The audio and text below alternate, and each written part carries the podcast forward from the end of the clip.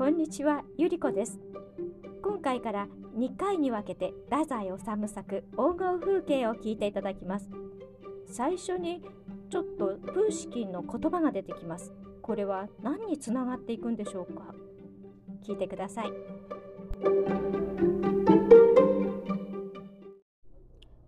海の岸辺に緑なすカシの木、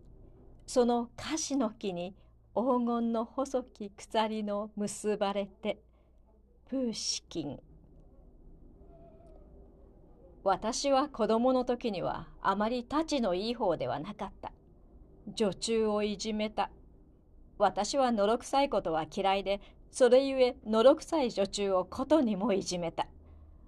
おけいはのろくさい女中である。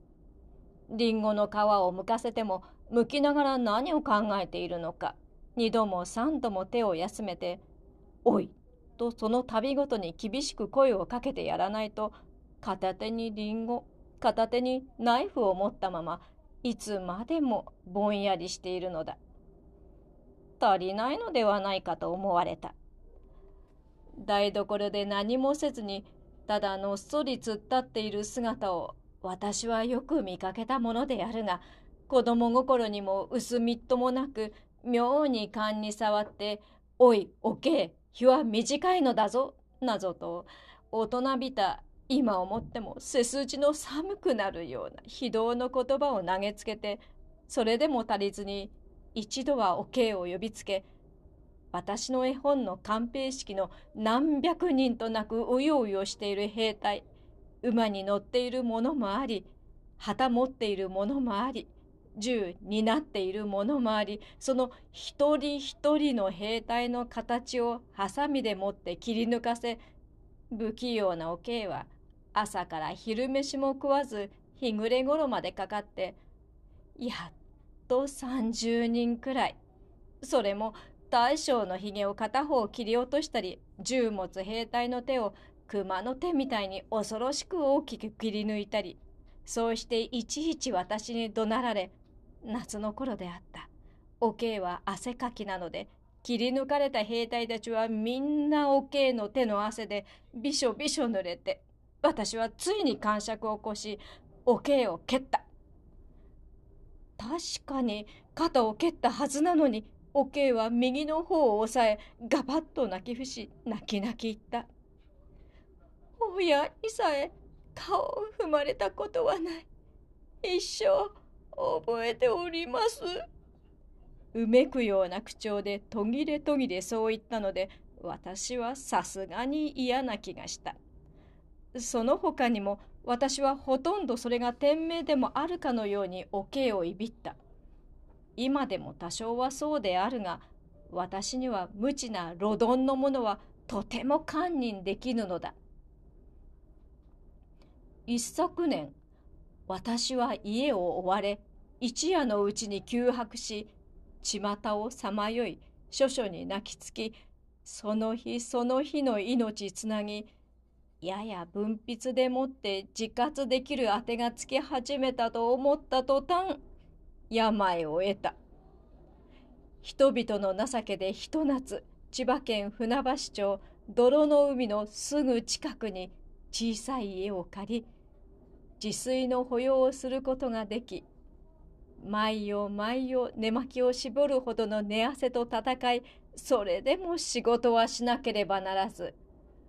毎朝毎朝の冷たいいち合の牛乳だけが、ただそれだけが奇妙に生きている喜びとして感じられ、庭の隅のキョウチクトウの花が咲いたのを、メラメラ火が燃えているようにしか感じられなかったほど、私の頭もほとほと痛み疲れていた。その頃のこと、戸籍調べの四十に近い痩せて小柄なおまわりが玄関で、帳簿の私の名前と、それから武将ひげ伸ばし放題の私の顔とをつくづく見比べ、おや、あなたは、の坊ちゃんじゃございませんか？そういうおまわりの言葉には強い故郷の訛りがあったので、そうです。私はふてぶてしく答えた。あなたは？おまわりは痩せた顔に苦しいばかりにいっぱいの笑みをたたえて、やあ、やはりそうでしたか。お忘れかもしれないけれど、かれこれにじゅうねん近く前、私は K で馬車屋をしていました。K とは私の生まれた村の名前である。ご覧の通り、私はにこりともせずに応じた。私も今は落ちぶれました。とんでもない。おまわりはなおも楽しげに笑いながら、小説をお書きなさるんだったら、それはなかなか出世です。私は苦笑した。ところで、とおまわりは少し声を低め、おけいが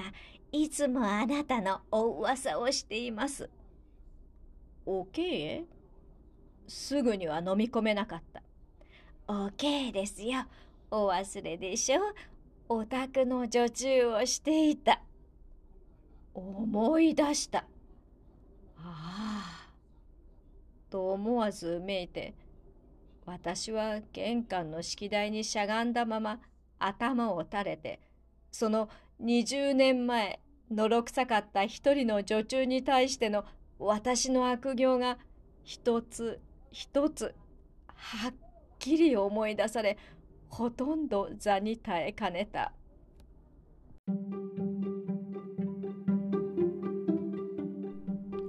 さて、おけいを知ってる人に会ってしまったようですね。では、この後は次回に失礼します。